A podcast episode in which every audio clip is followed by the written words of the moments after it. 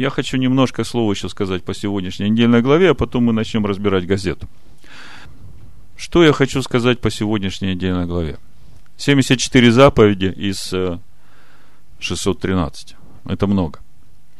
И когда я начинал серьезно думать об этих заповедях, то мне казалось, что многие заповеди, они, ну, такие, как бы к нашей современной жизни даже не относятся.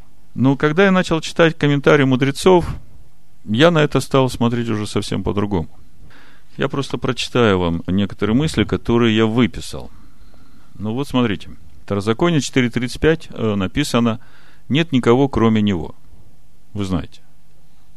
Давайте откроем, прочитаем полностью этот стих. И я хочу, чтобы это у вас глубоко укоренилось, поскольку через это мировосприятие из греческого или языческого переходит на иудейское. 35 стих написано, «Тебе дано видеть, чтобы ты знал, что Господь есть Бог, и нет еще кроме Него».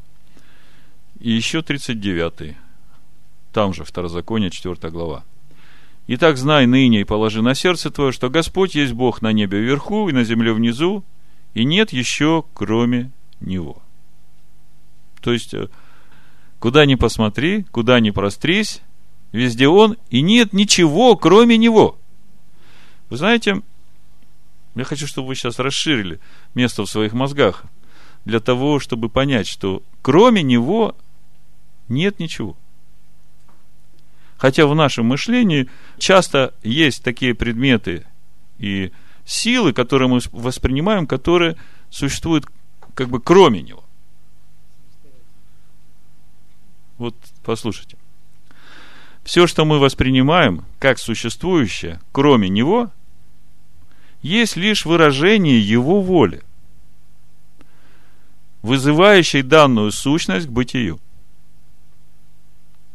То есть, то, что мы думаем, что это кроме него, да, то это тоже выражение его воли, которое вызвало эту сущность к бытию, и мы ее видим.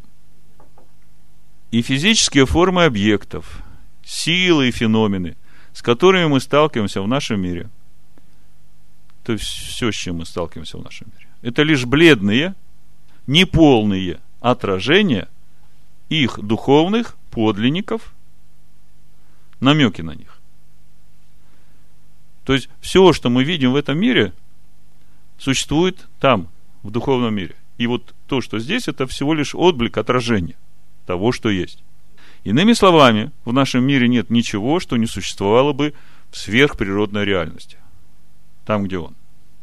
Если земное время подразделяется на день и ночь, то это происходит в силу присутствия дня и ночи в самой динамике взаимоотношений Творца и его творения. Помните слова Иешуа, я долго не мог понять. Пока я с вами день, когда я уйду, будет ночь. Никто ничего не сможет делать. И все это не входит в категорию кроме него. Это все вызвано его волей к бытию. Для чего? Ну, еще примеры. Если в физической реальности явлены такие сущности, как зима, лето, земля, море, мужское, женское, то они по сути своей есть качество тех духовных сил, что порождены Богом. Их задача – задать форму и характер отношений Бога с творением. То есть все это, что мы видим в этом мире, что является отражением того, что есть в духовном мире, задача этого – сформировать взаимоотношения творения с Богом. И он пожелал, вот это самое главное, запишите себе, чтобы все реально существующее в нашем мире – можно было проследить до самого духовного истока этих феноменов. То есть, Бог желает, чтобы мы, глядя на все существующее вокруг нас, и понимая, что это отражение, блеклое отражение того духовного, что есть тоже вокруг нас, чтобы мы исследовали – вот это и проникали вглубь до самого истока. И получали разумение, что для чего и какова воля во всем этом Всевышнего. Вот э, в контексте этих мыслей, тут есть очень красивые примеры, мудрецы размышляют. В книге Загар сказано, что у Торы есть тело и душа. Тело Торы – это то, что связано с миром физических проявлений. Рассказ об исторических событиях и формулировки законов. Однако внутри этого тела присутствует душа, мистическое измерение. Каждая история подразумевает аналогию в мире ином, и каждый нюанс закона – духовное соответствие. Тем самым митсва, заповедь о возвращении утерянной вещи относится не только к физической собственности, утраченной ближним, но и к его духовному состоянию. Если вы сталкиваетесь с тем, что в жизни вашего ближнего что-то разладилось, рассудок его в смятении, в сердце пустота и тоска, душа потеряла моральные ориентиры или духовную чувствительность, верните ему утраченное. Это касается законов, которые в 22 главе с 1 по 3. Если увидишь ты быка, брата твоего, или ягненка его, заблудившегося, не проходи мимо них, верни их брату твоему. Так же поступай и со слом его. Так поступай и с одеждой его. И так же поступай со всякой потерей брата твоего. То есть мудрецы смотрят на эту заповедь и понимают, что это всего лишь видимое отображение некоторых духовных событий. И они пытаются заглянуть внутрь этих событий и э, разобраться, как это работает в душе самого человека. И вот они говорят, четыре утерянные вещи, названные Торой, соотносятся с четырьмя недугами человеческой души. Так, бык – это могучее и трудноуправляемое животное. Раздразните или потревожьте быка, и остановить его будет практически невозможно. Помните Родео, да? На красную тряпку. Только что он мирно пасся на лугу, и вот уже несется куда-то, сметая все на своем пути – Всем хорошо знаком его духовный собрат, упрямый и самоуверенный грубиян, набрасывающийся на всех и вся, что пришлось ему не по нраву. Точно так же, как бык, если ему что-либо помешало, меланхолично жевать свою жвачку. То есть бык в нас – это такой здоровяк, который, в общем-то, благочестивый и примерный до тех пор, пока его гладят по шерсти – Стоит его чуть-чуть против шерсти погладить, он забывает вообще про свою жвачку и все, что его интересовало до этого. Разворачивается против тебя и как э, этот асфальтовый каток проедет и сравняет тебя с землей. Вот это бык, да? Так мудрецы видят. Но мудрецы говорят, что если этого быка со своей вот этой вот натурой запрячь в плуг, то тогда вся эта его энергия пойдет на пользу. Поэтому быка в себе надо не вырывать и убивать, а его надо запрячь на Ниву Божию. И пусть он пашет там. Еще один, значит, недуг души – осел. Осла надо тоже возвратить хозяину.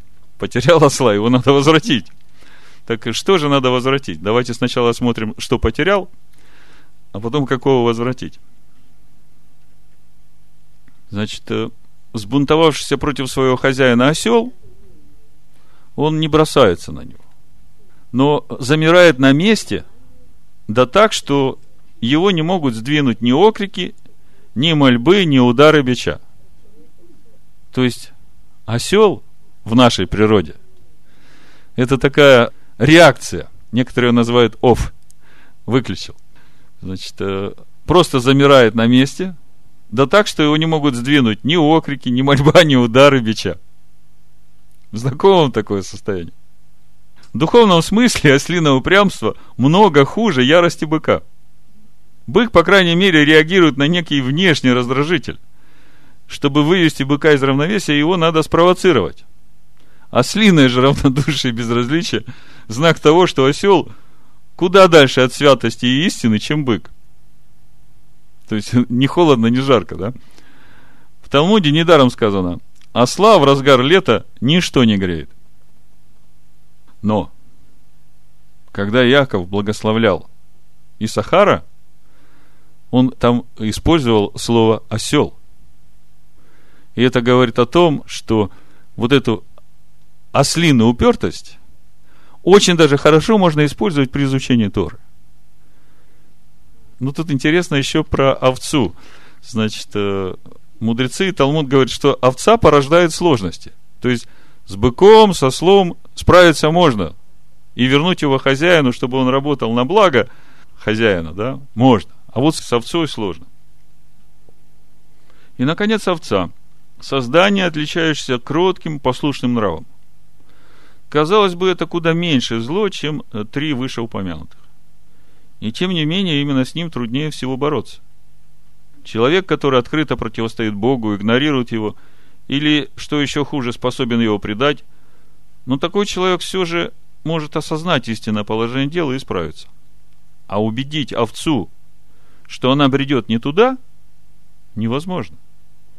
Тут же выяснится, что она совершенно согласна с этим утверждением. Невозможно раздуть ее сердце пламень, она и так горит вдохновением. Она знает истину, она жаждет истины, ее желание делать только то, что правильно и правильно, просто она такая робкая. Все знает, все чувствует, совсем соглашается, знает, что надо делать, но вот она робкая такая. Всего пугается, от всего драгивает. С этим и связан глубинный смысл высказывания Талмуда о том, что потерянная овца порождает сложности.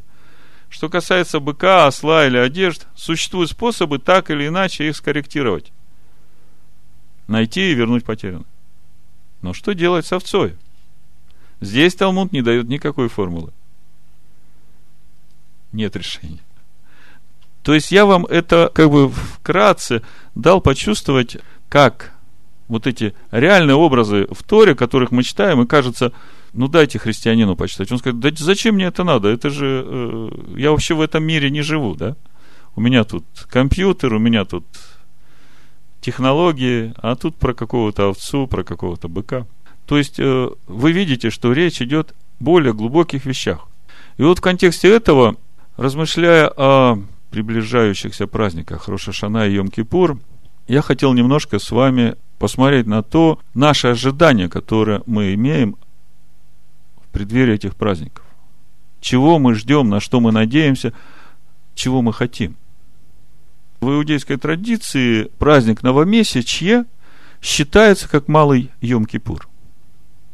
Вот много лет назад я получил это откровение, что это день очищения и день обновления. И именно поэтому мы каждое новомесячие делаем хлебопреломление. И вот спустя много лет, уже, может быть, 5-6, я получаю подтверждение, что, оказывается, мудрецы уже давно к этому пришли, и это есть такое понимание.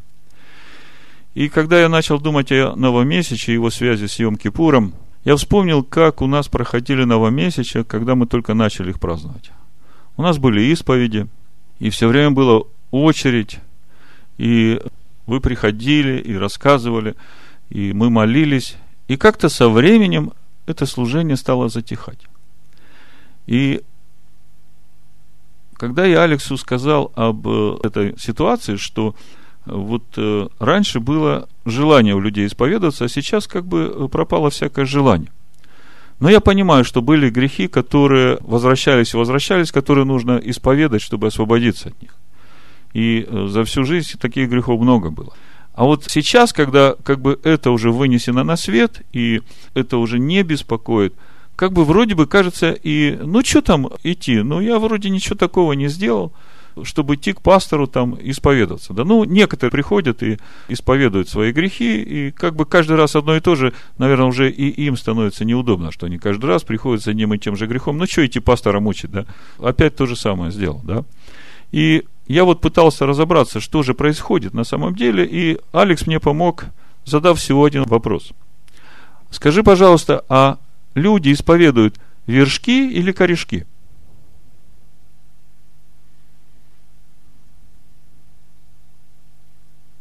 Вы понимаете, какой вопрос задал Алекс? Я когда подумал, я вдруг все понял. что мы каждый раз идем исповедовать вершки, то есть грехи, которые сделали. А это не работает внутри нас, потому что в следующий раз мы опять делаем то же самое.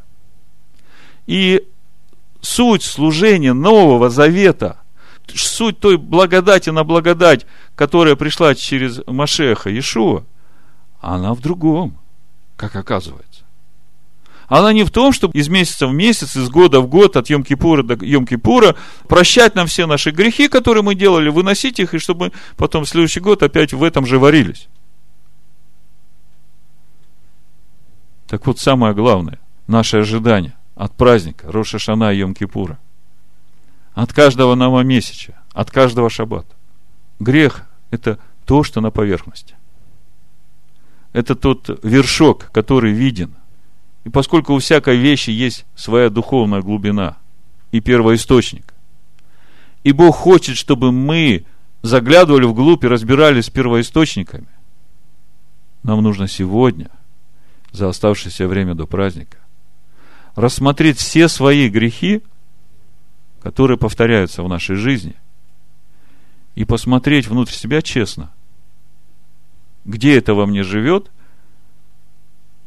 где первоисточник вот такого моего поведения? Скажем, я раздразился, разгневался, сказал что-то злое. Я знаю, что это нехорошо, я почувствовал, что угасил этим Духа Божия, который во мне. Я попросил у Бога прощения, да, Бог очистил, простил, как бы мир пришел в душу, присутствие Духа вернулось, но что я исповедовал перед Богом? Вот эти слова, вот этот гнев и раздражение, или же я начал смотреть внутрь себя и увидел, что же во мне вызвало этот гнев.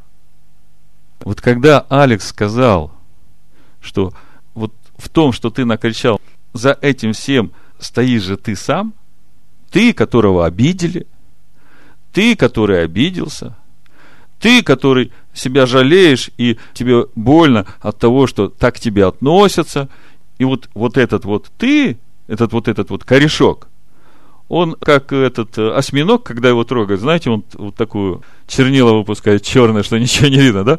Вот этот вот, вот этот вот, вот этот вот я, да, он пустил вот эту вот э, черноту так, что и Дух Божий ушел, и э, взаимоотношения в семье разрушились, да?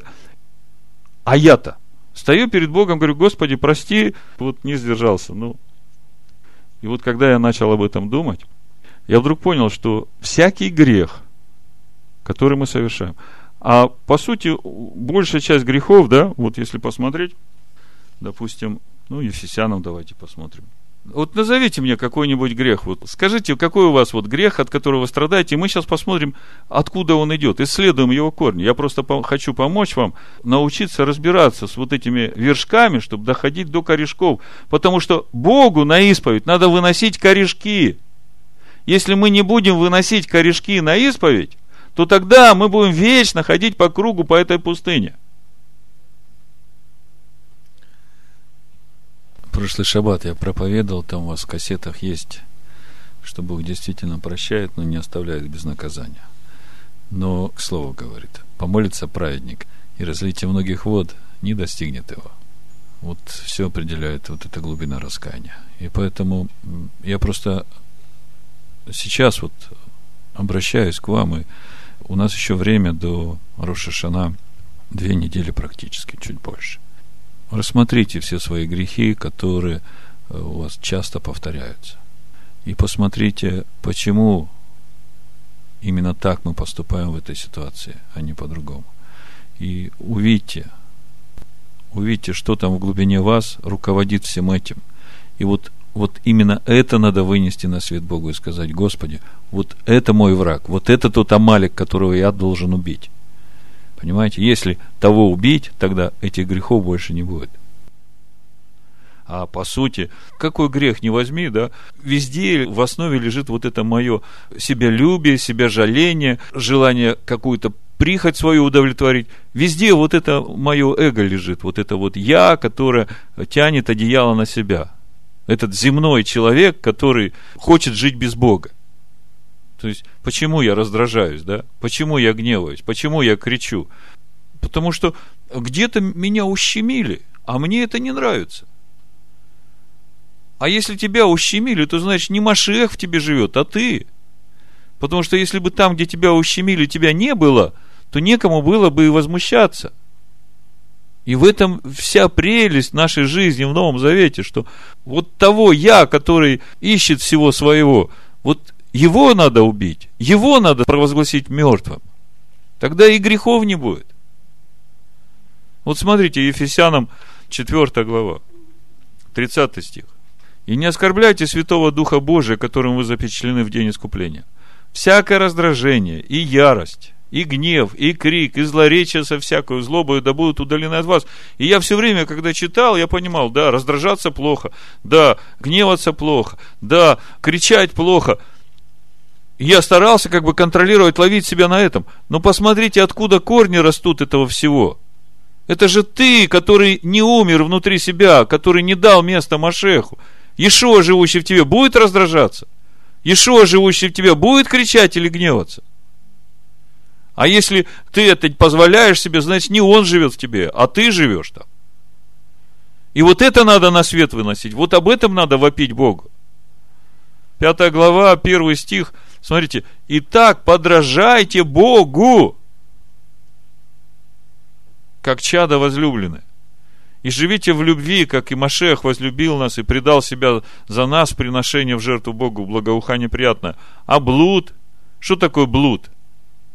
Это неверность. Неверность слову. Ясно, что мы еще не вошли во всю глубину слова.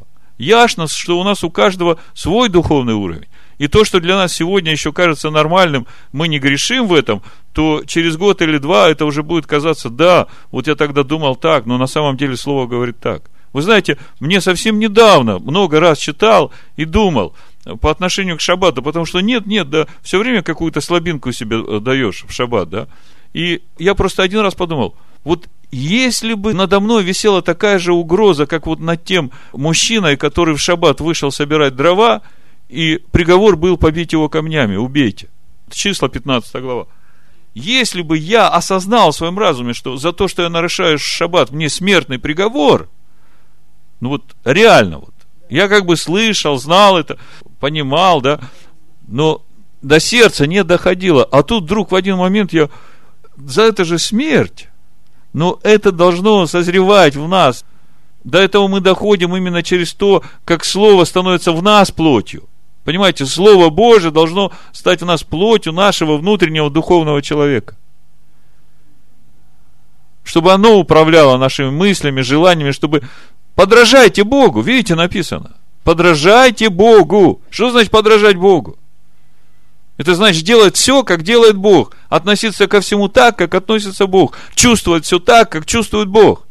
Если бы мы чувствовали отношение к шаббату так, как чувствует Бог, Тогда бы мы думали по-другому. Но нам еще расти в этом надо.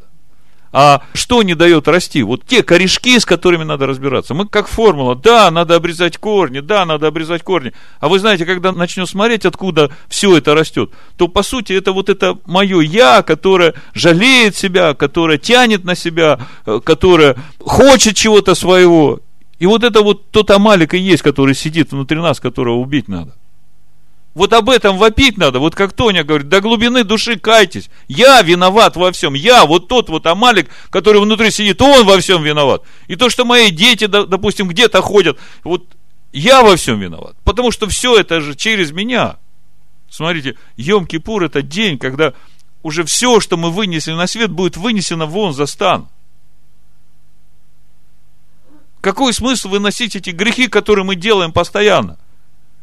Дайте ему вынести вот эти корешки, и грехов уже тогда не будет. Вот когда мы читаем, от полноты его мы приняли благодать на благодать, благодать, закон Моисея дан, а вторая благодать и милость произошли через Ишуа Машеха в нас. То есть, вот это и есть вот это подражание Богу. Благодать и милость, которые происходят в нас, это через то, что вместо наших этих корней Он там занимает место – а блуд и всякая нечистота и любостяжание не должны даже именоваться у вас. как прилично святым. Также сквернословие и пустословие и смехотворство неприличны вам. Напротив, благодарение. Ибо знайте, что никакой блудник или нечистый, или любостяжатель, который есть идолослужитель, не имеет наследия в Царстве Христа и Бога. Грозные слова. Поэтому пользуйтесь этим благоприятным временем, которое еще есть у нас. Нет ничего, кроме Него. И то, что вы думаете, кроме Него, там тоже Он. И это только для того, чтобы сформировать наши отношения с Ним. Всякое искушение огненное для испытания нам посылается. Чтобы, будучи испытаны, мы получили венец. Амен мы говорили об очень важных вещах. И в этом смысл месяца Илул. В этом смысл всей чувы. Мы все время думали, что наша проблема в тех грехах, которые мы делаем. И в этом с нас спрос. Но сегодня я начинаю понимать, что не в вынесении грехов спрос с нас, а в вынесении корней спрос с нас. И мы должны сами исследовать в каждой ситуации, когда мы поступили неправильно – и мы понимаем, что мы сделали грех, мы должны смотреть внутрь себя и увидеть, что именно заставило нас так поступить. И вот это надо вынести на свет. И если ты это вынесешь перед Богом и скажешь, Господь, я это ненавижу, убери, вырви это с меня. Будь готов, что будут проверки и испытания. И помни, что нет ничего, кроме Него. Отец, мы благодарим Тебя за это время благоприятное, за этот месяц Илул, когда милость Твоя так близко к нам, Господи. И ты так хочешь нам помочь. И мы благодарны тебе, что ты открываешь нам глаза, что ты открываешь нам это желание начинать искать внутри себя вот эти источники, из которых растут наши постоянные грехи. И я прошу Тебя, Господи, открой наши глаза шире, дай нам увидеть эти корешки, и дай нам это все вынести на свет, и обрежь, Господи, все это. Мы ненавидим все это. Мы действительно видим, что мы страдаем от всего этого сами, и дети наши, Господи, и внуки наши. Поэтому мы просим Тебя, Господи, помоги нам в этом. Будь нам помощник. И мы Тебя за все благодарим во имя Ишуа Мессии. Аминь.